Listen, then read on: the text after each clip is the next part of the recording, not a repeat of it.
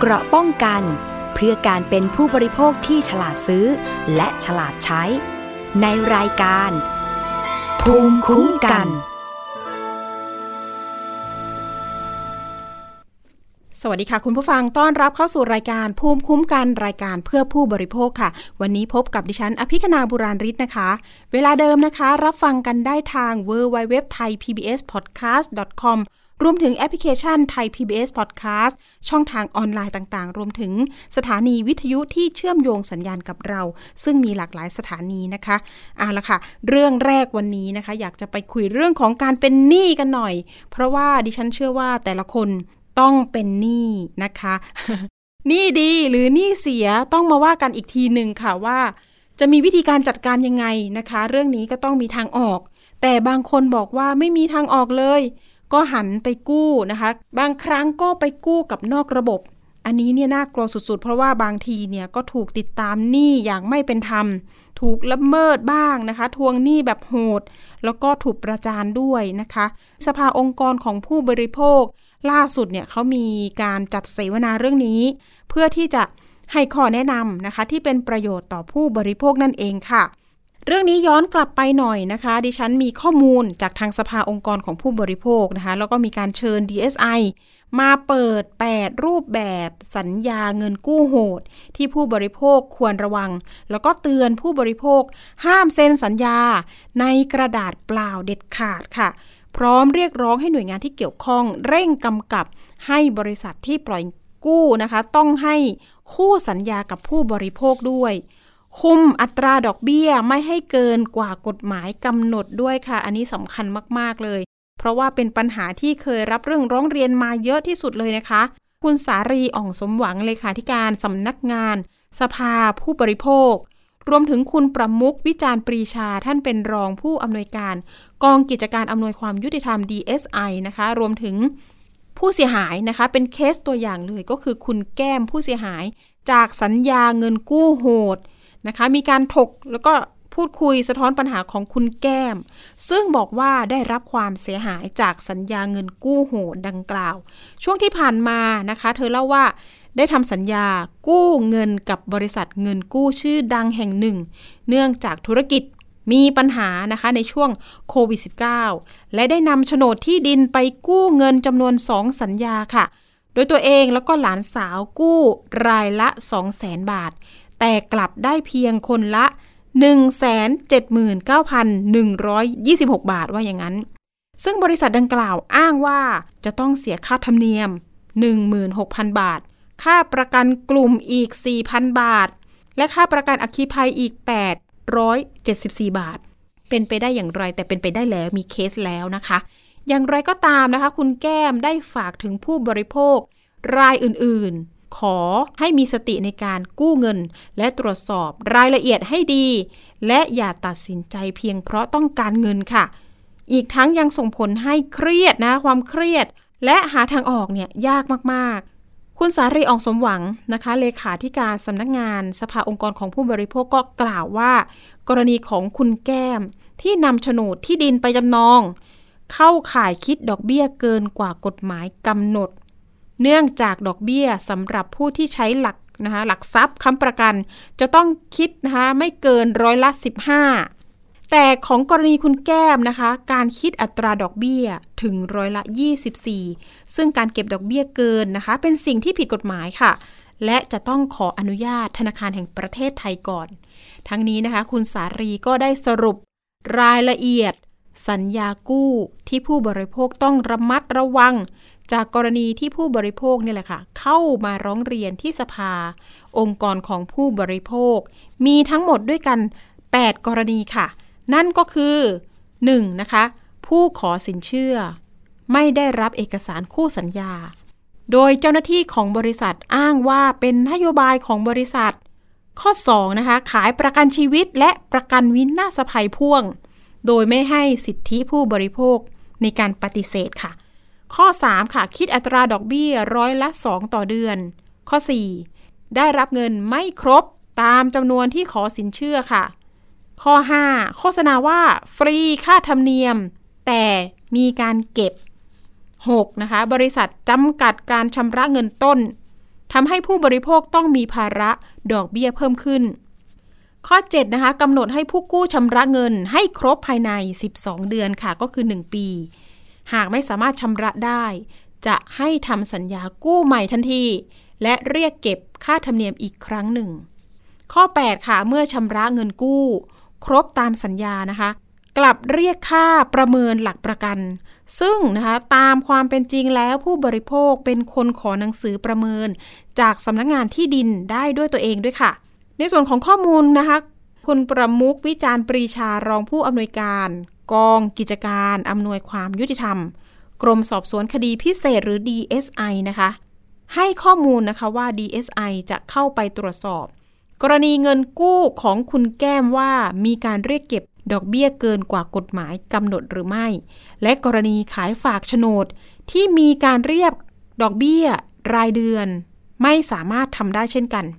ส่วนกรณีการทำสัญญาเงินกู้กับบริษัทเงินกู้ขณะนี้นะคะ DSI สามารถรับเป็นคดีพิเศษได้นะคะ หากคดีดังกล่าว มีผู้เสียหายเกินกว่า 50 คน และมูลค่าความเสียหายเกิน 30 ล้านบาทค่ะสำหรับผู้ที่มีปัญหานะคะ เกี่ยวกับการกู้เงิน หรือไม่ได้รับความเป็นธรรมนะคะ สามารถประสานงานไปที่ศูนย์ช่วยเหลือลูกหนี้นะคะส่วนประชาชนที่ไม่ได้รับความเป็นธรรม DSI ก็พร้อมให้คำปรึกษาเหมือนกัน สามารถโทรไปได้นะคะ คุณผู้ฟังคือเบอร์ 02 575 3344 หรือติดต่อมาที่สภาองค์กรของผู้บริโภคว่าอย่างนั้น 02-239-1839 กด 1 ค่ะ คุณผู้ฟังคะฟังแล้ว 8 ข้อนี้ ใครเจอแบบนี้บ้าง จริง ๆ แล้วคุณแก้มนี่ก็เป็นเคสที่ เกิดขึ้นในปีนี้เนาะอาจจะเป็นเคสล่าสุดก็ได้ แต่ว่าเห็นว่ามีสัญญาเงินกู้เนี่ยหลายที่เหมือนกันนะ กว่าจะปิดเงินกู้ที่แห่งแรกได้ เธอต้องไปกู้อีกหลาย ๆ ที่เพื่อมาปิดดอกเบี้ย ปิดเงินกู้ที่บอกว่าพอครบหนึ่งปีแล้วเนี่ยเขาก็จะให้ทำสัญญาใหม่ คุณแก้มเนี่ยเจอปัญหาที่ว่าเอ๊ะเอาโฉนดที่ดินเนี่ยไปจำนองไปเป็นหลักค้ำประกันปรากฏว่า ถูกเรียกเก็บค่าประกันอัคคีภัยด้วย ซึ่งเอ๊ะมันไม่ใช่อาคารบ้านเรือนที่จะต้องมีประกันไฟไหม้หรือเปล่านะคะ แต่ก็เรียกเก็บว่าอย่างนั้น แล้วก็เงินกู้2 0 0แสนก็ไม่ได้เต็มด้วย ก่อนหน้านี้นะคะเมื่อช่วงต้นปีเนี่ยเรามีเคสของผู้เสียหายอีกคนหนึ่งที่เข้ามาร้องเรียนที่ไทย PBS นะคะ บอกว่าเจอปัญหา คิดดอกเบี้ยไม่เป็นธรรมเช่นเดียวกัน เลยไปร้องเรียนที่ DSI นะคะ บอกว่า บริษัทเนี้ยคิดดอกเบี้ยไม่เป็นธรรมเลยกับผู้บริโภค รวมถึงไปร้องเรียนกับสภาองค์กรของผู้บริโภคนะคะ มีการพาผู้เสียหาย ไปแจ้งกรมสอบสวนคดีพิเศษ ซึ่งนะคะหลังจากเขาอ้างนะคะว่าบริษัทสินเชื่อแห่งนี้ ถูกเรียกเก็บดอกเบี้ย คนที่ไปกู้นี่แหละค่ะ ถูกเรียกเก็บดอกเบี้ยที่ไม่เป็นธรรม ไม่ได้รับคู่สัญญาตามที่กฎหมายกำหนดด้วย อันนี้แหละค่ะ เป็นปัญหาที่ ใครหลาย ๆ คนเนี่ยเจอเจอคล้ายๆกันนะคะ แล้วก็ส่วนมากแล้ว ถ้าเกิดผลสำรวจของสภาองค์กรของผู้บริโภคแล้ว โอ้โห คือจริง ๆ แล้วมีหลาย ๆ จังหวัดที่โดนแบบนี้ ถ้าเกิดว่าใครที่เจอปัญหาแบบนี้นะคะ จริง ๆ เรามีจุดที่สามารถร้องเรียนกับหน่วยงานที่เกี่ยวข้องได้ด้วย ไม่ว่าจะเป็นสภาองค์กรของผู้บริโภค หรือสคบก็ได้นะคะ คุณผู้ฟัง สคบก็สามารถที่จะร้องเรียนได้เช่นกัน ซึ่งจริง ๆ แล้วสองหน่วยงานนี้ก็ทำงานด้วยกัน เรื่องนี้นะคะเราก็จะต้องติดตามต่อ เพราะว่าพรุ่งนี้เนี่ยจะนำเคสของคุณแก้มนะคะไปปรึกษากับทาง DSI ด้วย ซึ่งเป็นศูนย์ช่วยเหลือลูกหนี้นะคะ ต้องดูในเรื่องของสัญญาขายฝากว่าเป็นธรรมหรือไม่ ตรงจุดนี้แหละค่ะ บางจุดเนี่ยของคุณแก้มอาจจะไม่เข้าข่ายที่จะ เป็นคดีพิเศษได้ แต่ว่าบางประเด็น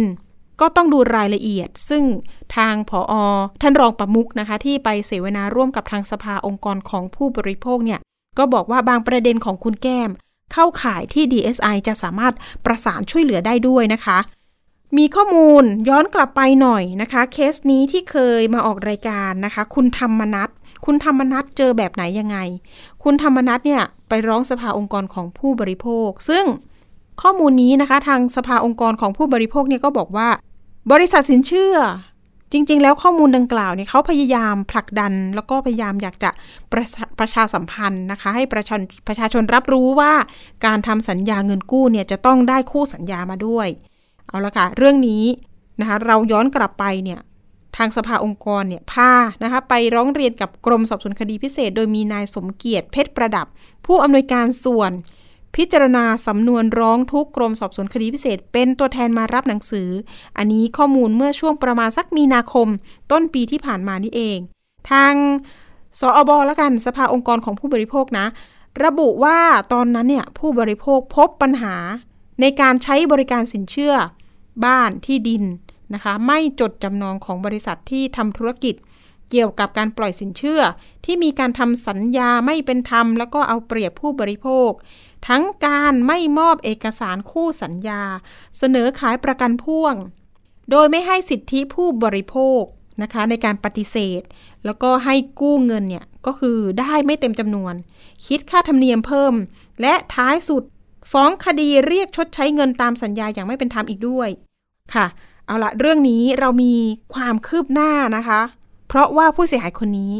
ได้รับการช่วยเหลือจากสอบอไปร้องต่อศาลด้วยนะคะ ข้อมูลจะเป็นอย่างไร หรือว่าทางออกต่อไปเนี่ยจะเดินต่ออย่างไรสำหรับ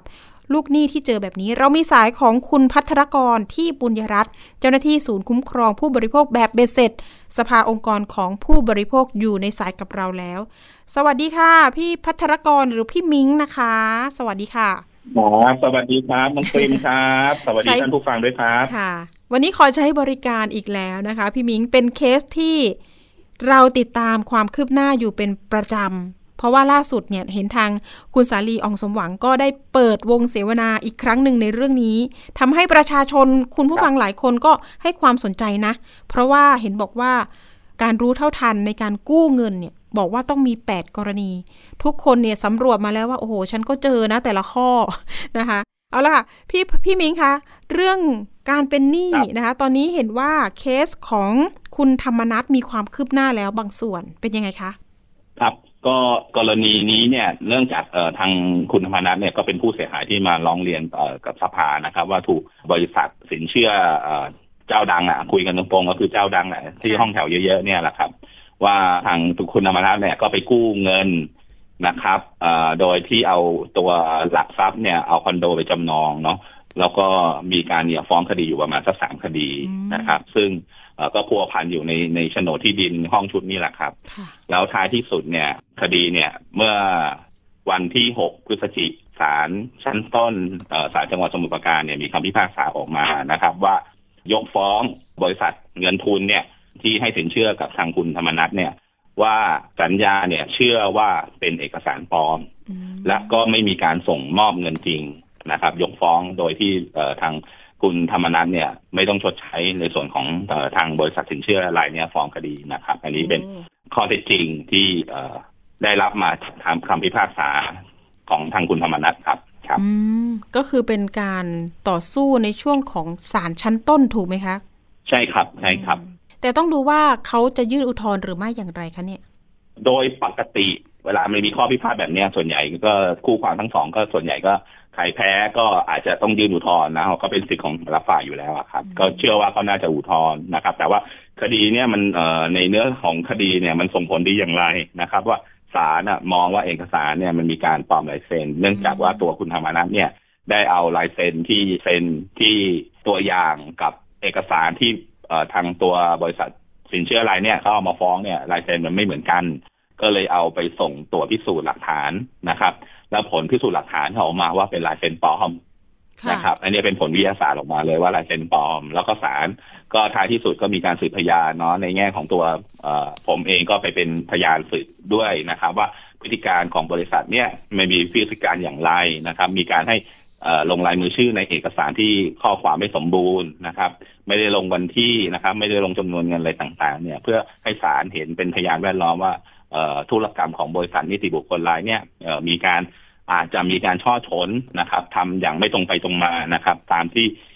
บริษัทสินเชื่อ หรือบริษัทที่ผู้ประกอบวิชาชีพเนี่ยควรจะต้องพึงกระทำในหลักของเรื่องสุจริตอะครับอืมโอ้โหนี่ก็เป็นตัวอย่าง เพราะว่ามีผลวิทยาศาสตร์เนี่ย ยืนยันออกมาแบบนี้ ใช่ไหมคะ ชัดเจนอยู่นะคะเคเคสอื่นๆที่เคยร้องเรียนแบบนี้ค่ะ มีไหมคะที่ว่าร้องคล้าย ๆ กับคุณธรรมรัตน์สาขาเดียวกันหรือไม่บริษัทเดียวกันหรือไม่อะไรประมาณนั้นเออส่วนใหญ่ที่เราติดตาม แล้วก็หลังจากที่สภาแถลงความเมื่อเมื่อปีที่แล้วเนาะเมื่อช่วงกรกฎาคมปีหกห้าเนี่ย ก็มีผู้เสียหายที่ถูกพฤติการลักษณะที่สภาแถลงข่าวไปแปดข้อต่างที่น้องปิมเล่าให้ฟังนั่นแหละ ทุกคนก็จะมาแสดงตนว่าฉันก็โดนแบบนี้นะครับ ฉันก็มีถูกพฤติกรรมแบบนี้บางรายก็เออปลดเรื่องนี้ไปแล้ว ก็ไม่ได้รับโฉนดคืนนะครับ ก็ประมาณนี้ครับ ก็จะมีผู้เสียหายตอนเนี้ยเอ่อสิ่งที่เราไปร้องที่ดีเอสไอเมื่อมีนาเนี่ย ตอนนี้มันมีผลขึ้นหน้าไปเยอะแล้วนะครับ แล้วก็รายล่าสุดที่มาร้องที่สภาเนี่ยก็คือมูลค่าความเสียหายอยู่ที่ 75 ล้านนะครับ มีการปลอมตัวสัญญาใช้เงินนะครับ ซึ่งตอนนี้องค์ประกอบ การที่เอ่อก็เอ่อกรมสอบสวนคดีพิเศษจะรับเป็นคดีก็คือมูลค่าความเสียหาย50ล้านนะครับ แล้วก็จำนวนผู้เสียหาย50คนเนี่ย ตอนนี้มันข้อองค์ประกอบทุกอย่างหมดแล้วนะครับ ตอนนี้ส่วนของที่สภาเองก็คือตัวผมเองเนี่ยกำลังเขียนนะครับ บันทึกคำให้การเนี่ยต่างๆ เพื่อสอบข้อเท็จจริงของผู้เสียหายเนี่ย ที่มาร้องที่สภาจำนวนกว่า 50 คนนี้อยู่ให้ส่งให้กรมสอบสวนคดีพิเศษเพื่อไปดำเนินการต่ออยู่ครับ ตอนนี้ก็คือมี 50 คนใช่ไหมคะที่เสียหายกับบริษัทนี้ เกินกว่านั้นหรือไม่ใช่ครับ50 กว่ารายนะครับ ตอนนี้มี 50 กว่าราย แล้วก็อันนี้เฉพาะที่ถูกฟ้องคดีนะส่วนในคดีที่ชำระเงินไปแล้ว แล้วไม่ได้รับคืนโฉนดเนี่ย อีกเป็นร้อยเลยอืคือส่วนมากเนี่ยเขาจะใช้โฉนดในการไปจำนำจำนอง หรือเป็นเขาเรียกว่าค้ำประกันสองสองรูปแบบครับค่ะ มีรถยนต์ด้วยไหมคะมีด้วยครับอ๋อมีด้วยก็มีสินเชื่อทะเบียนรถเนาะหลัก ๆ ก็คือธุรกิจหลักก็คือสินเชื่อทะเบียนรถนะสินเชื่อจำนำโฉนดนะครับ หรือเอาโฉนดไปจำนองก็แล้วแต่ที่วงเงินสินเชื่อ ถ้ามันเกินในส่วนของที่เขากำหนดไว้ โดยปกติการที่จะให้สินเชื่อในการที่ไม่ต้องเอาโฉนดไปจำนองเนี่ยเขาจะให้สูงสุดแค่สองแสนบาท ถ้าเกินกว่านั้นก็ต้องจดจำนองนะครับ เอ๊ะและแบบนี้ หน่วยงานไหนที่กำกับดูแล หรือจะเป็นธนาคารแห่งประเทศไทยคะที่จะต้องเข้ามาดูแล บริษัทเหล่านี้ให้ อย่างนี้อธิบายแบบนี้เบื้องต้นเนาะว่าธุรกิจสถาบันการเงินนะครับ ถ้าคุณอยากจะเรียกเก็บอัตราดอกเบี้ยเกินกว่าร้อยสิบห้าตามกฎหมายกำหนดเนี่ยก็คือ เอกชนกับเอกชนทั่วไปเนี่ยเวลาจะปล่อยกู้กันเนี่ยกฎหมายกำหนดไว้ประมวลกฎหมายแพ่งก็คือกำหนดไว้ไม่เกินร้อยละสิบห้านะครับแต่ถ้าสถาบันการเงินหรือนอนแบงก์ก็ได้นะครับถ้าคุณอยากจะเรียกเก็บคุณต้องไปจด ทำธุรกิจที่เกี่ยวข้องกับการปล่อยสินเชื่อเนี่ยกับธนาคารแห่งประเทศไทย คุณอาจจะเก็บเห็นไหมบัตรเครดิตเก็บได้ร้อยละสิบหกถูกไหมสินเชื่อส่วนบุคคลเก็บได้ร้อยยี่เอ่อร้อยละยี่ห้านะครับ นาโนไฟแนนซ์เก็บได้ร้อยสามหกแต่ว่าคุณต้องไปอยู่ภายใต้กำกับนะครับ ระเบียบมันจะมีนะ ถ้าคุณทำผิดทบทลงโทษนะครับ แต่ถ้าคุณไม่ได้ไปจดแจ้งเนี่ย คุณเก็บได้แค่ร้อยละสิบห้าแต่ข้อเท็จจริงแล้วเนี่ย ตอนที่คุณทำสินเชื่อในลักษณะแบบนี้คุณเก็บร้อยละสองกับผู้บริโภคโดยทั่วไป นะครับ ก็เท่ากับคุณเน่ะไม่ปฏิบัติตามกฎหมาย แต่ถึงเวลาฟ้องเนี่ยคุณเขียนในคำฟ้องว่าคุณจะเก็บแค่ร้อยสิบห้าเป็นการอำพรางนะครับ อันนี้สิ่งที่บริษัทเนี้ยปฏิบัติอยู่ณปัจจุบันมันเป็นลักษณะแบบนี้นะครับ ส่วนในกรณีที่ถ้าคุณอย่างที่เมื่อกี้บอกก็คือทบทก็กำกับในส่งเรื่องสถาบันการเงินว่าธุรกิจต้องทำอะไรนะครับ ส่วนเรื่องมาตรฐานสัญญาก็จะเป็นเรื่องของทางสคบจะเป็นคุมคนคนคุมว่า ทุกครั้งที่กู้เงินนะครับ คุณต้องส่งมอบสัญญาให้กับผู้บริโภค อันนี้ก็จะเป็นในส่วนของสคบดูแลนะครับ ส่วนที่สามก็คือเรื่องอัตราดอกเบี้ยเกินกว่ากฎหมายกำหนดนะครับ อันนี้ก็จะเป็นความผิดมูลฐานของกรมสอบสวนคดีพิเศษนะครับ ก็จะแยกกันว่ามีใครหน่วยงานรัฐตรงไหนที่เข้าไปดูแลในส่วนของเรื่องกฎหมายฉบับต่างๆ ครับโอ้โห อันนี้ก็แยกย่อยแบบหลายแต่ละข้อหลายแต่ละแบบเนี่ยคือบริษัทต่างๆ ที่ปล่อยเงินกู้มันมีหลากหลายมาก ๆ ใช่ไหมคะ ก็ต้องมาดูข้อบทกฎหมายแล้วก็บทลงโทษ แล้วทีนี้ที่ผ่านมาค่ะ บริษัทดังกล่าวเนี่ยเคยที่จะโดนโดนอะไรบ้าง โดนฟ้องกลับไหมหรือว่าหน่วยงานที่กำกับดูแลเนี่ยเข้าไปแบบจัดการอะไรเงี้ยค่ะ เอาตอนถ้าตอนที่เขายังมีถือใบอนุญาตอยู่นะถ้าช่วงที่เขามีการถือใบอนุญาตเนาะเพราะว่าธุรกิจเขามีบริษัทย่อยหลายบริษัท ช่วงหนึ่งเนี่ยเขาจะใช้บริษัท ที่ขึ้นต้นด้วยว่าเงินทุนเนี่ยไปขอใบอนุญาตกับทางทบทนะครับ มีกรณีที่ถูกร้องเรียนแล้วก็ถูกธนาคารแห่งประเทศไทยเนี่ยปรับเป็นเงินจำนวนสี่ล้านถ้าตัวเลขจำไม่ผิดนะครับอยู่หลายกรณีครับอันนี้จะเป็นเรื่องโทษปรับในแง่ของตอนนั้น แล้วตอนเนี้ยบริษัทเนี่ยเขาคืนใบอนุญาตแล้วว่าเขาไม่เขาไม่อยู่ในภายใต้อำกับของธนาคารแห่งประเทศไทยแล้ว เท่ากับเขามีสิทธิ์ที่จะเก็บอัตราดอกเบี้ยได้แค่ร้อยละสิบห้า นะครับ อันนี้สิ่งที่ดำเนินการนะแต่ว่าในส่วนของกรณีที่เรากำลังดำเนินการกับกรมสอบสวนคดีพิเศษเนี่ยเรากำลังทำงานกันอยู่เข้มข้นครับอ๋อแล้วในจำนวนห้าสิบคนนี้ก็คือเข้าไปร้องกับ DSI ไหมคะ ที่ว่าโดนฟ้องอะในกรณีนี้เราอะนะครับ ได้นำรายชื่อช่วงเดือนมีนาเนี่ยประมาณสักยี่สิบสองราย ที่ร้องมาที่สภาแล้วก็นำรายชื่อประมาณยี่สิบสองรายเนี่ยร้องเรียนไปเบื้องต้น แล้วหลังจากนั้นเนี่ยในส่วนของสภาเองอะก็ได้รับเรื่องร้องเรียนแบบนี้อยู่ตลอดนะครับ ก็จะรวบรวมเนี่ย ตอนนี้เท่าที่ปรากฏอยู่ในระบบข้อมูลเนี่ยมันเกินกว่าห้าสิบอยู่แล้วนะครับ ก็เราผมเองนะก็ทางตัวพนักงานสอบสวนของทางดีเอสไอก็เรียกให้ผมมาไปให้การแล้วนะครับ แต่ว่าตอนเนี้ยในหน้าที่บทบาทของผมเนี่ยเป็นผู้รับเรื่องร้องเรียนเนี่ยผมก็จะต้องเป็นคนทำรายละเอียดส่งให้ทั้งหมดกับทางดีเอสไออันนี้สิ่งที่ผมกำลังดำเนินการให้กับดีเอสไออยู่ครับ แล้วส่วนคดีที่เรื่องปลอมเอกสารเนี่ยทางคุณธรรมนัทเนี่ยจะรอให้คดีมันถึงที่สุดนะครับ แล้วคงจะฟ้องภายหลังนะครับ ว่าเรื่องการปลอมเอกสารสิทธิ์ครับ ค่ะปลอมลายเซ็นด้วย ถูกต้อง อืม ทีนี้เคสของคุณธรรมนัทกับคุณแก้มก็คือจะต่างกันใช่ไหมคะ หรือว่าคล้าย ๆ กันไหมในบางจุด ของน้องแก้มเนี่ยจะเป็นเอ่ออีกเคสหนึ่งกรณีหนึ่งเนื่องจากว่าเอ่อ น้องแก้มเนี่ย ถ้าเริ่มต้นจริงๆเนี่ยเขาก็มาร้องในกรณีของไอ้บริษัทสินเชื่อนี่แหละว่าชำระนี้ไปแล้วไม่ได้โฉนดก็มาลองที่สภาสภาก็ช่วยติดต่อประสานงานจนได้คืน แล้วก็หลังจากนั้นเนี่ยก็โฉนดฉบับเนี่ยไปหมุนวนไปกู้กับนายทุนนอกระบบนะครับ อยู่อีกสองสารอบก็ไปช่วยคดีที่กำแพงเพชรด้วย ที่พิษณุโลกด้วยเนาะนะครับ ก็ไก่เกี่ยแล้วท้ายที่สุดเนี่ยเพิ่งจะมาติดต่อที่สภาอีกครั้งก็คือติดต่อพี่มิ้งนี่แหละ ว่าไปทำสัญญาขายฝาก นะครับเอ่อที่ว่าเอ่อไปขายฝากในหน้าหน้าขายฝากเอ่อลงไว้แปดแสนแต่ได้เงินมาสี่แสนห้าเนาะใช่ไหมครับอ่าอย่างเงี้ยเขาเรียกว่าจริง ๆ แล้วเนี่ยจุดประสงค์หรือเจตนาของผู้กู้เนี่ยไปทำสัญญาเงินกู้ การที่ในทุนเนี่ยไปทำสัญญาขายฝากเนี่ยมันมีดีกาฉบับหนึ่งเลยนะ ที่เกี่ยวกับเรื่องนี้เลยก็คือ การทำนิติกรรมอำพรางนะ ว่าเจตนาของผู้กู้เนี่ยไปขอสินเชื่อ แต่ไปเจตนาไปทำสัญญาขายฝากแบบเนี้ยเขาเรียกว่านิติกรรมอำพรางนะครับ ถือว่าไม่มีสัญญาขายฝากเกิดขึ้นจริงนะครับ อันเนี้ยมันมีการรองรับอยู่แล้วครับ ทีนี้ก็คือกู้เงินแบบแปดแสนได้มาแค่สี่สี่แสนเหรอคะของคุณแก้มใช่ครับเขาก็คือเอ่อการขายฝากเนี่ย เท่ากับว่ามันจะมีเงื่อนไขว่าถ้าไม่ไปถ่ายสินไทยเนี่ย สมมติว่ากำหนดหนึ่งปี แล้วไม่ไปไทยเนี่ยเขายึดไปเลยนะ อืมค่ะเขายึดที่แปลงแปลงนั้นไปเลยนะ เป็นขายเท่ากับเอ่อตัวผู้เอ่อให้กู้เนี่ย มีสิทธิ์โดยชอบที่จะไปยึดที่ดินแปลงนี้เลยนะครับ ค่ะ แล้วขายฝากเนี่ยเคสของคุณแก้มเนี่ยก็คือล่าสุดเนี่ยยังไม่ได้ไปโปะหรือไถ่ถอนออกมาใช่ไหมคะหรือว่าเขายึดไปแล้ว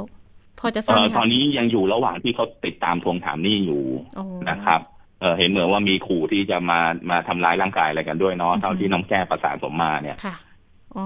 แสดงว่าตอนนี้นี่คือปัญหานี่เนี่ยแต่ละคนอาจจะเจอแบบคุณแก้มก็ได้ว่าเฮ้ยชักหน้าไม่ถึงหลังนะคะ แต่เราก็มีโฉนดตัวนี้แหละ พยายามไปหมุนเวียน กู้เงินมานับครั้งต่อครั้ง จนตอนนี้ไปจบอยู่ตรงนี้ว่า โอ้โห ทางตันจริง ๆ ว่าอย่างนั้นเนาะทีนี้เรื่องของน้องแก้มดอกเบี้ยพวกนี้โหดนะพวกดอกเบี้ยพวกนี้โหดแล้วก็ทวงโหดเอาเป็นว่าเป็นเป็นในทุนนอกระบบนั่นแหละเออเนาะแต่ว่าไอ้สิ่งที่เลวร้ายก็คือไอ้นอกระบบเนี่ยมันทำตัวมาผูกท้ายเหมือนในบริษัทที่เรากำลังดำเนินการอยู่นี่แหละ คือมันพื้นฐานแบบเดียวกันนั่นแหละ ก็คือเอาเปรียบผู้บริโภคหลักเขาอะก็คือเห็นไหมหน้าสัญญากู้แปดแสนแต่ได้เงินมาสี่แสนห้านะ เอออย่างเงี้ยเขาเรียกว่าว่านิติกรรมอำพรางช่อโฉนแล้วไปขายฝากแบบเนี้ยการขายฝากเนี่ยในทุนได้เปรียบมาก ๆ เลย พอไม่ไปขายสินไทยเนี่ยโฉนดนั้นยึดไปได้เลยทันทีนะ ไม่ต้องมาทำทั่วกรรมอะไรเลยนะ แค่ไปจดแจ้งว่าเอตัวผู้มาของกู้ไม่มาไทยสินไทยเนี่ย ถือว่าโฉนดฉบับนั้นเขาไปจดทะเบียนกรรมสิทธิ์ได้ทันทีครับทีนี้เราก็ต้องสืบสอให้ได้ว่าเจ้าของเงินกู้อยู่ที่ไหนอีกนั่นแหละเนาะอาจจะต้องให้ข้อมูลจากเจ้าหน้าที่ อีกครั้งหนึ่งในเรื่องของพวกนี้ส่วนใหญ่ก็เป็นผู้มีอิทธิพลในในท้องถิ่นนะที่เป็นในทุนเงินกู้ส่วนใหญ่อะก็ก็เอ่อทางน้องปิ่มก็พาไปดีไซน์นะถูกแล้วครับเพราะว่าก็จะมีในส่วนของกองที่เขาดูแลเรื่องพวกนี้อยู่แล้วครับนี่นอกระบบครับอ่าก็จะเป็นศูนย์ช่วยเหลือลูกหนี้ของ DSI เนาะทีนี้เรื่องของคุณธรรมนัทกลับมาหน่อย ทั้งของคุณแก้มคุณธรรมนัทอยากให้พี่มิ้งทิ้งท้ายในเรื่องของการ เตือนภัยที่จะไปกู้เงินนะคะกับบริษัทสินเชื่อ หรือว่าหนี้นอกระบบต่างๆ ด้วยค่ะพี่มิ้งคะสิ่งแรกเลยเวลาไปกู้เนาะก็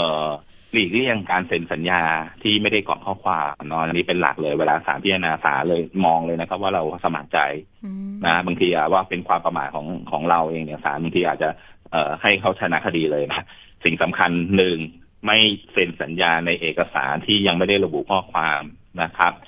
สองเนี่ยนะเเรารู้เทคนิคของบริษัทนี้แล้วนะเวลาเราเซ็นลายเซ็นเนี่ยให้กำกับวันที่ไปเลยเนาะเช่นเซ็นวันเนี้ยวันที่วันที่เจ็ดพฤศจิกท่านเขียนไปลายเซ็นแล้วก็กำกับเลขที่เลย เพื่อเขาจะได้ไม่เอาลายเซ็นเนี่ยไปปลอมแปลงในเอกสารอื่นได้ ค่ะระบุวันนะครับที่นะอันเนี้ยคะเทคนิคเลย กับสองเนี่ยพาญาติพี่น้องไปด้วยเวลาไปกู้อย่าไปคนเดียว มีพยานเนาะนะคะว่าในคดีผู้บริโภคเนี่ยสามารถที่จะเอาบุคคลเนี่ยเข้านำสืบแทนเอกสารได้ว่าเรามีพยานนะวันนั้นไป เอ๊ะเราเซ็นเอกสารเปล่านี่ วันนั้นให้เซ็นเอกสารเนี่ยเออบังคับให้เราทำประกันนู่นเนี่ย พยานคนเนี้ยสามารถที่จะมาเบิกความช่วยกับเราได้ในอนาคตนะครับถ้าเป็นไปได้บันทึกภาพเนาะเออคือบริษัทเนี่ยมันต้องเอาแบบนี้จริงๆเลยแหละถ้าจะไปทำอะอืมค่ะ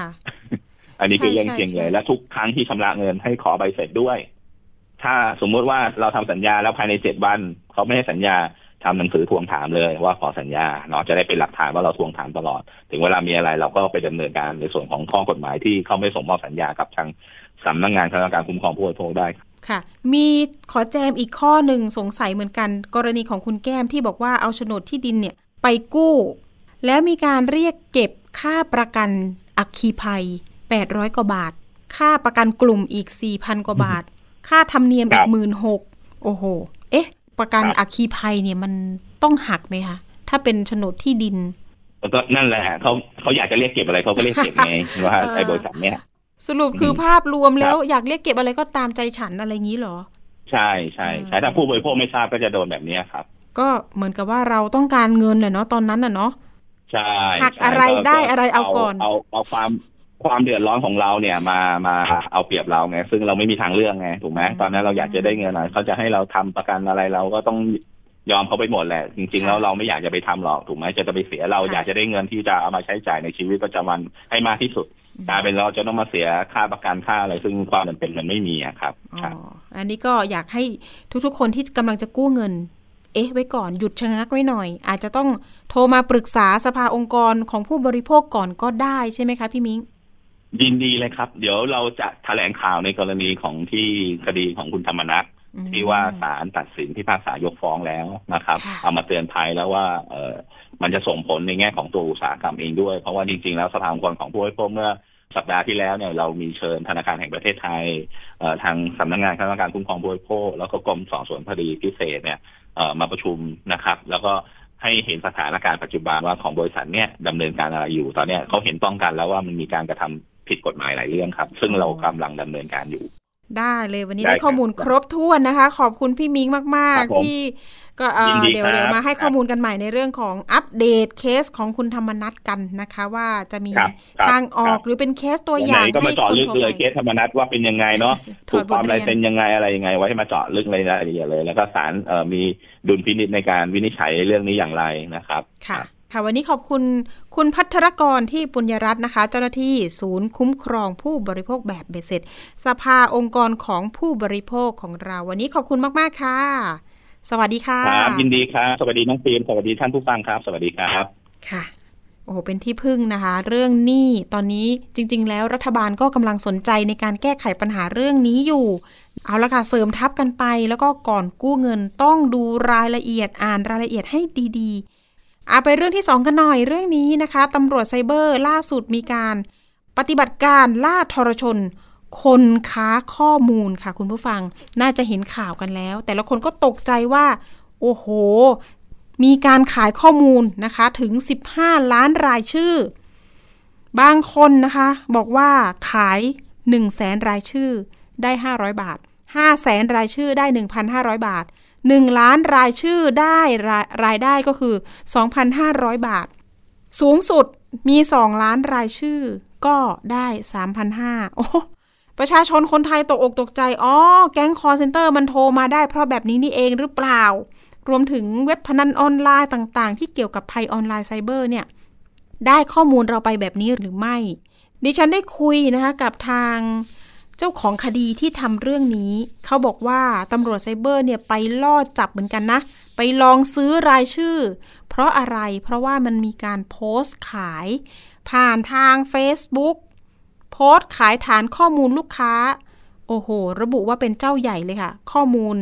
อัปเดตใหม่ทุกวัน อ้างว่าอย่างนั้นในกลุ่มสายเทาออนไลน์ ประกาศเลยค่ะว่าขายมีรายชื่อเนี่ยประมาณสัก 2 ล้านรายชื่อ ขายเพียง 3,500 บาท นี่แหละค่ะนำไปสู่ปฏิบัติการ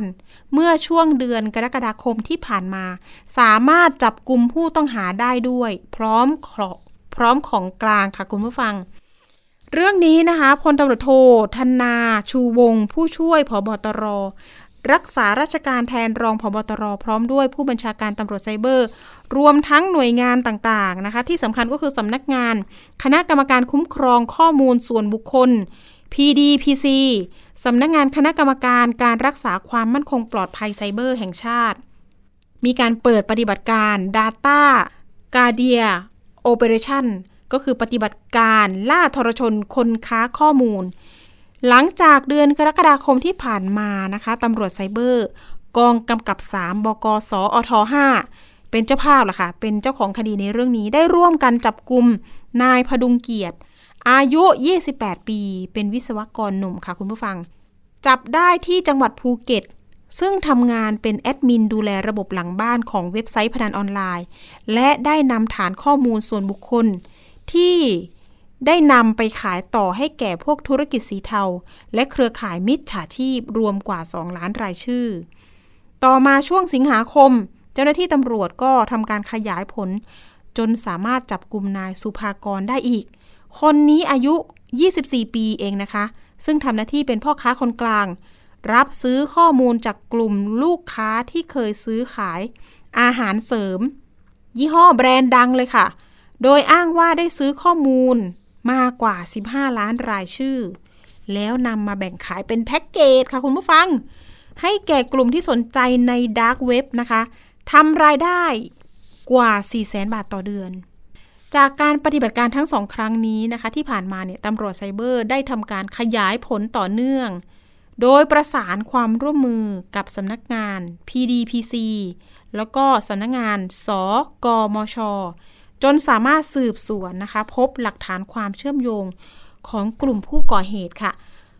ต่อมาวันอาทิตย์ที่ 5 พฤศจิกายนที่ผ่านมานี่เอง ได้ร่วมกันนำกำลังไปตรวจค้น แล้วก็จับกลุ่มผู้ต้องหาสำคัญ เกี่ยวข้องได้อีก 3 คนในพื้นที่จังหวัดปทุมธานี กาลสินแล้วก็อุดรธานีค่ะ รายละเอียดนะคะ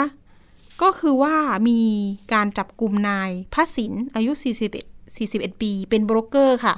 ของบริษัทประกันภัยชื่อดังแห่งหนึ่ง ลักลอบนำข้อมูลส่วนบุคคล โอ้โห น่าจะเป็นของลูกค้านะ นับล้านรายชื่อ รวมถึงข้อมูลของลูกค้าประกันภัยไปขายให้แก่มิจฉาชีพ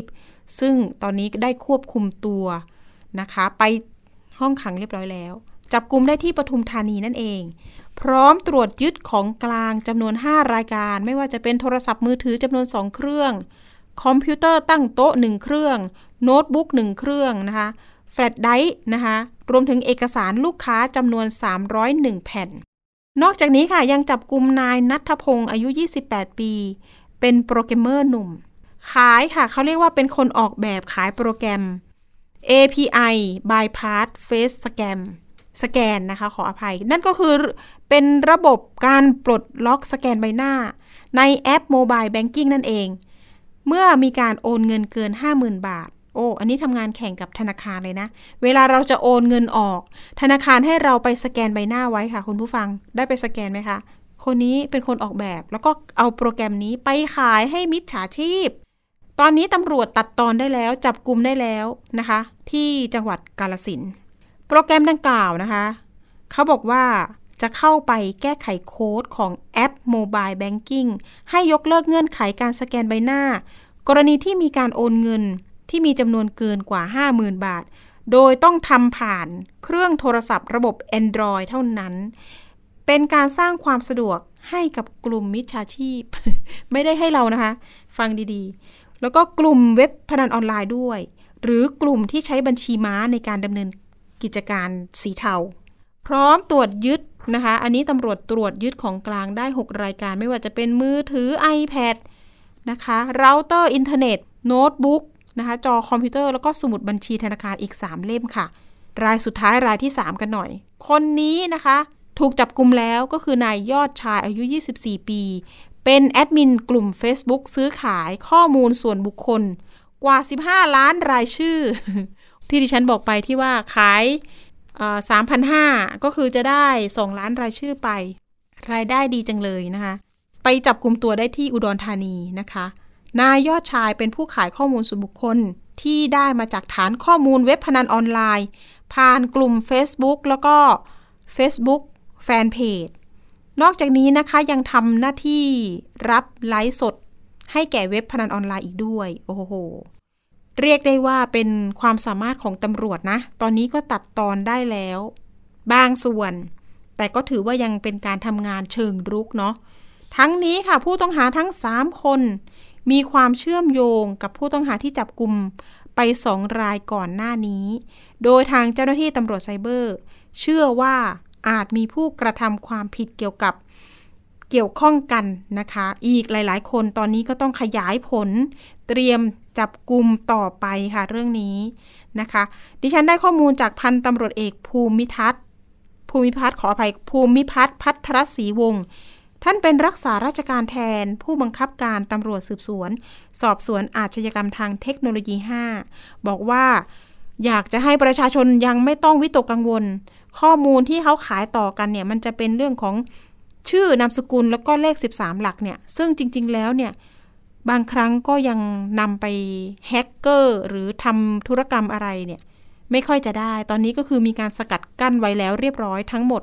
นะคะประมาณ 15 ล้านรายชื่อว่าอย่างนั้นไม่ต้องตกใจนะคะ ตอนนี้ตำรวจระงับได้แล้ว รวมถึงประชาสัมพันธ์เพิ่มเติมนะคะ ใครที่เจอภัยออนไลน์แบบนี้ หลากหลายรูปแบบ สามารถโทรไปที่ศูนย์ปฏิบัติการนะคะป้องกันและปราบปรามภัยออนไลน์ นั่นก็คือศูนย์ AOC 1441สามารถปรึกษาข้อกฎหมาย ปรึกษาเกี่ยวกับภัยออนไลน์ แล้วก็ขอให้ประสานในการแจ้งอายัดบัญชีให้ด้วยได้ด้วย อาจจะรวดเร็วกว่าที่เป็นมานะคะ เอาละค่ะ เอาใจช่วยแล้วก็ถ้าเกิดใครเจอภัยออนไลน์ แจ้งมาได้ที่สถานีประชาชนรวมถึงรายการภูมิคุ้มกัน รายการเพื่อผู้บริโภคได้ด้วยนะคะ เอาละค่ะ ช่วงต่อไปช่วงคิดก่อนเชื่อกับดรแก้วกังสดานอัมภัยนักพิษวิทยาและคุณชนาทิพย์ไพรพงศ์ค่ะ วันนี้มีข้อมูลเรื่องที่น่าสนใจมาก ๆ ค่ะ ไปติดตามกันค่ะ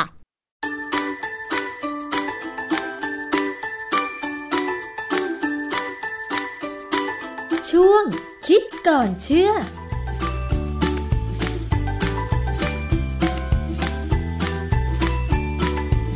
บกันในช่วงคิดก่อนเชื่อกับดรแก้วกังสดานนภัยนักพิษวิทยากับดิฉันชนาทิพไพรพงศ์ค่ะ วันนี้เรามาคุยกันต่อเกี่ยวกับเรื่องของ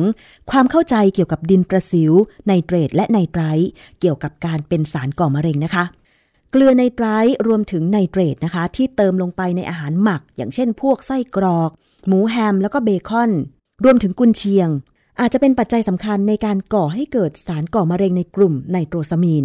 แต่ทำไมหน่วยงานสำคัญขององค์การอนามัยโลกอย่างโคเด็กซ์เนี่ยยังคงปล่อยให้มีการใช้ในการผลิตอาหารเนื้อหมัก แต่ว่า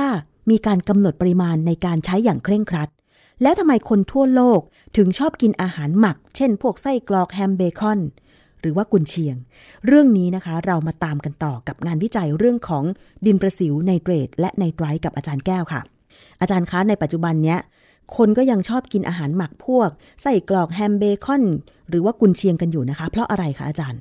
มันเป็นวัฒนธรรมการกินนะ คือฝรั่งเนี่ยเช้าเขาก็มักจะกินแฮมเบคอนไส้กรอกอะไรพวกเนี้ยนะกับขนมปัง แต่ว่าบางทีเขาก็จะมีสลัดด้วยเขาชอบกลิ่นพวกนั้นไออาหารที่มีการหมักเนี่ยมันมีกลิ่นเฉพาะของมัน สังเกตไหมฮะว่ากรณีมะยมดองเนี่ยมันก็จะมีกลิ่นของมะยมดองค่ะหรือถ้ามะม่วงดองก็จะเป็นกลิ่นมะม่วงดอง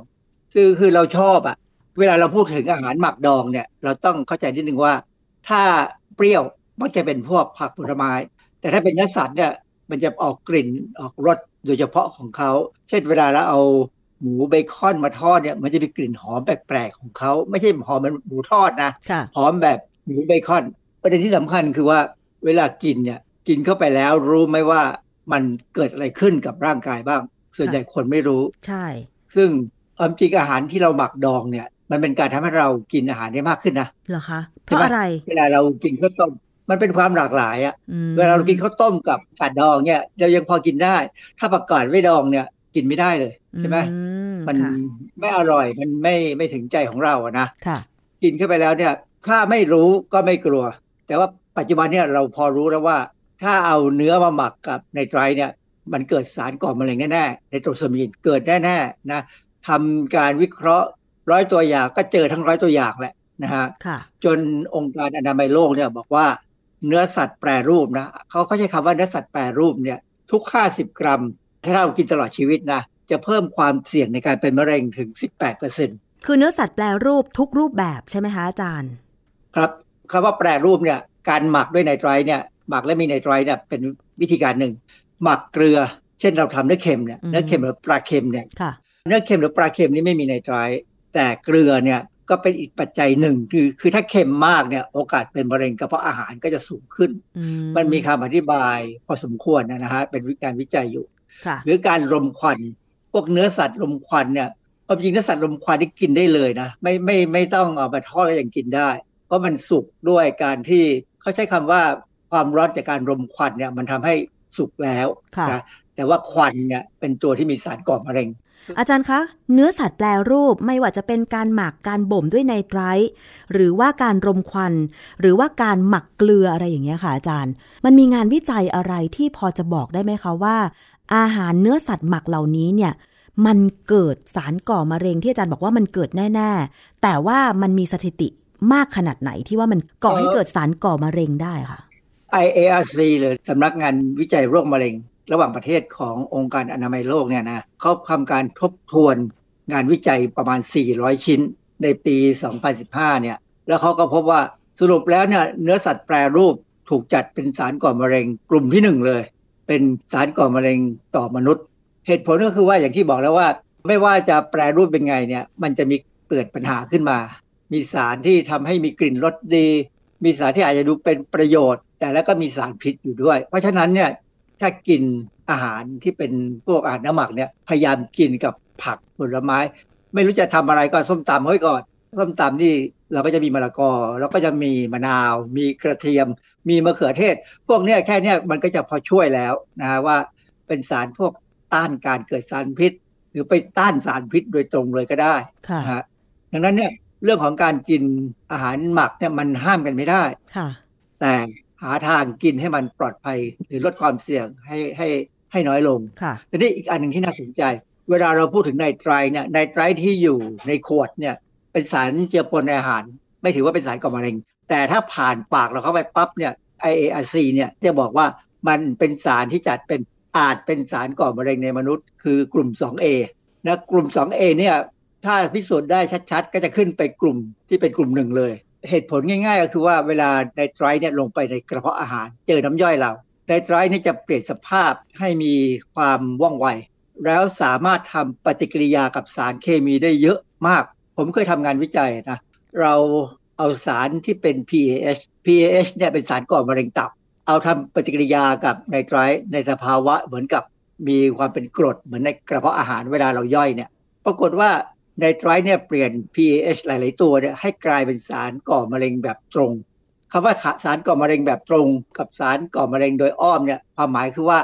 โดยอ้อมเนี่ยเวลาเข้าไปในอวัยวะแล้วเนี่ยต้องมีการที่มีเอนไซม์มากระตุ้น ให้มันออกฤทธิ์ก่อมะเร็งค่ะแต่ถ้าเป็นสารก่อมะเร็งแบบตรงเนี่ยหมายความว่าเป็นสารก่อมะเร็งที่เมื่อเจอ DNA แล้วทำให้กลายพันธุ์และเป็นมะเร็งได้เลยอ๋อเพราะฉะนั้นเนี่ย มันเป็นเรื่องที่น่ากลัวมากว่าไนไตรเนี่ยทำปฏิกิริยากับใคร ๆ ก็ได้เยอะแยะไปหมดเลยแทบไม่เลือกหน้าเลยนะค่ะในกระเพาะอาหาร ดังนั้นเนี่ยวิธีแก้ที่เราพบก็คือว่าให้มีสารต้านออกซิเดชันเช่นพวกสารต้านอนุมูลอิสระ วิตามินซี วิตามินอ e, ีวิตามินเอ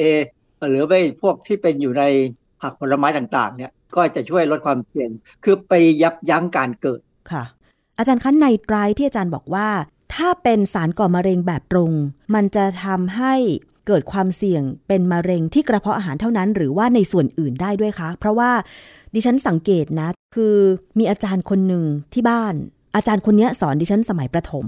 ตอนนี้แกเป็นมะเร็งปอด ระยะสุดท้ายต้องไปทำคีโม แต่ประวัติของแกเนี่ยคือ ไม่สูบบุหรี่ ไม่ดื่มเครื่องดื่มแอลกอฮอล์แล้วเป็นคุณครูด้วย ก็น่าจะมีข้อมูลในการดูแลรักษาสุขภาพพอสมควรอย่างเงี้ยค่ะอาจารย์ แต่ว่ามัน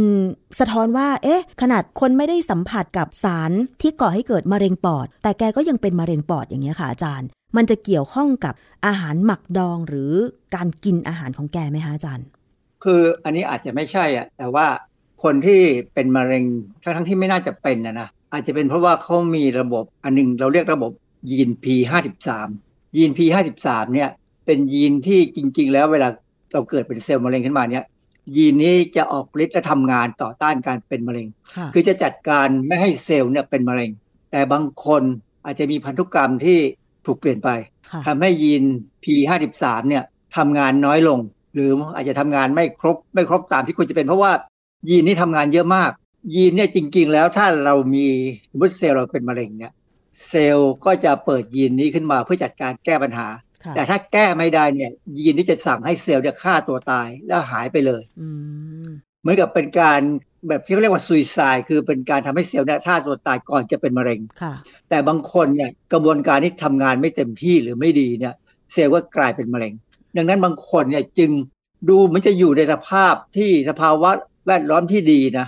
แต่เขามียีน P53 เนี่ยที่ทำงานไม่ดีก็เลยมีความเสี่ยงมากกว่าคนอื่น ในขณะที่บางคนเนี่ยมียีนตัวที่ทำงานเก่งมากดีมาก สูบบุหรี่ยังไงก็ไม่เป็นมะเร็งปอดอ๋อแล้วเราก็ไม่มีทางที่จะรู้ได้เลยว่ายีน P53 ของเราทำงานดีหรือไม่ดีใช่ไหมอาจารย์ จริงๆหลังๆเนี่ยที่ในบางประเทศเนี่ยเขาตรวจได้เขาตรวจได้ว่ามีความเสี่ยงขนาดไหนมคือตรวจเพื่อดูว่าเสี่ยงมากก็จะได้คอยระวังเยอะๆ นะฮะค่ะคอยระวังคอยตรวจตรวจที่ตรวจร่างกาย แล้วก็คอยจัดการที่จะแก้ปัญหา ตอนนี้เรายังไม่มีเทคโนโลยีสูงพอที่จะเข้าไปจัดการแก้ปัญหายีน P53 ที่มีปัญหานะแต่อนาคตก็ไม่แน่ เพราะว่ามันมีการตัดแต่งพันธุกรรมได้ค่ะนะฮะแต่ว่าอันนี้ยังไม่ถึงยังไม่ถึงเรื่องนี้ ดังนั้นเนี่ยคนที่กินอาหารเขาถึงบอกว่าพยายามกินอาหารที่ลดความเสี่ยง คือเราจะทำให้ความเสี่ยงเป็นศูนย์เลยเนี่ยทำยากยากมากเป็นไปไม่ได้ ก็พยายามลดความเสี่ยงให้มันน้อยลง แล้วก็ที่สำคัญคือพยายามตรวจร่างกายตรวจตัวเราเองเนี่ยว่าวันเนี้ยเรามีอะไรผิดไปจากเมื่อวาน หรือผิดไปจากเมื่อปีที่แล้วไหมค่ะ ถ้ามันเริ่มผิดก็อาจจะต้องพิจารณาว่าจะไปให้หมอดู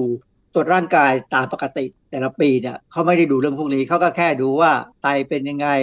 เลือดผลเลือดเป็นยังไง ตับเป็นยังไงเท่านั้นเองค่ะ อาจารย์คะ เพราะฉะนั้นเนี่ยเราป้องกันในการเลือกกินอาหารน่าจะดีที่สุด เพื่อป้องกันความเสี่ยงไม่ว่าจะเป็นมะเร็งหรือโรคอื่นๆ ใช่ไหมคะ แต่ทีนี้กับอาหารหมัก ซึ่งปัจจุบันเนี่ยมีผลิตภัณฑ์อาหารหมักมากขึ้นเรื่อยๆ นอกจากเนื้อสัตว์หมัก หรือว่าผลไม้ดองอะไรต่างๆ แล้ว เรามีทางเลือกอื่นที่จะพอทำได้ไหมนอกจากกินอาหารหมักดอง เนื้อหมัก ไส้กรอก เบคอน หมูแฮม กุนเชียง แล้วก็มีงานวิจัยเรื่องนี้อะไรเพิ่มเติมไหมคะ คือโดยปกติเนี่ยอาหารหมักที่ใช้ในไตรเนี่ยในดินประสิวเนี่ยนะฮะ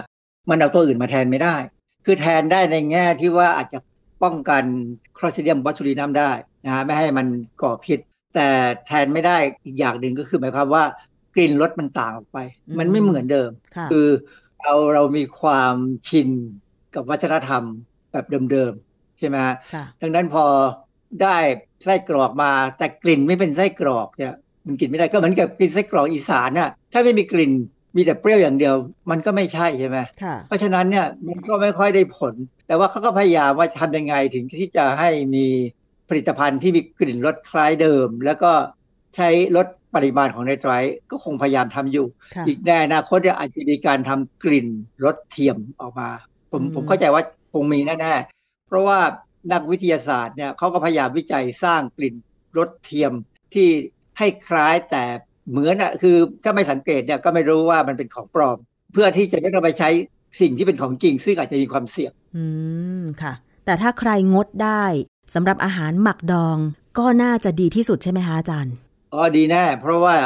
เราก็รู้ว่ามันมันเป็นความเสี่ยงของการเป็นมะเร็งเนี่ยนะมันมันจะสูงกว่าคนอื่นเขาถ้ากินอาทิตย์หนึ่งวันครั้งสองครั้ง แล้วก็กินแบบที่ว่าคือว่ามีผักผลไม้แล้วก็คงไม่เป็นอะไร แต่ว่าถ้ากินแล้วแบบ เจอแต่อาหารหมักดอง อาหารเนื้อสัตว์หมักเนี่ยนะแล้วก็กาแฟ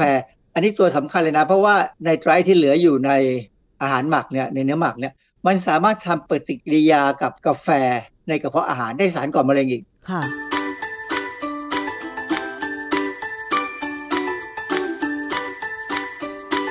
ช่วงคิดก่อนเชื่อ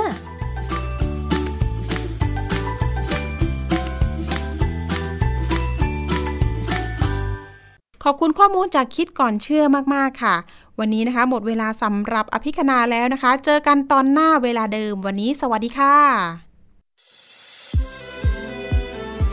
ติดตามฟังรายการได้ที่เว็บไซต์ thaipbspodcast.com และ YouTube Thai PBS Podcast ฟังทางแอปพลิเคชัน Thai PBS Podcast Spotify Google Podcast Podbean SoundCloud และ Apple Podcast กดติดตามเป็นเพื่อนกัน ทั้ง Facebook Twitter Instagram และ YouTube ไทย PBS Podcast แค่ฟัง ความคิดก็ดังขึ้น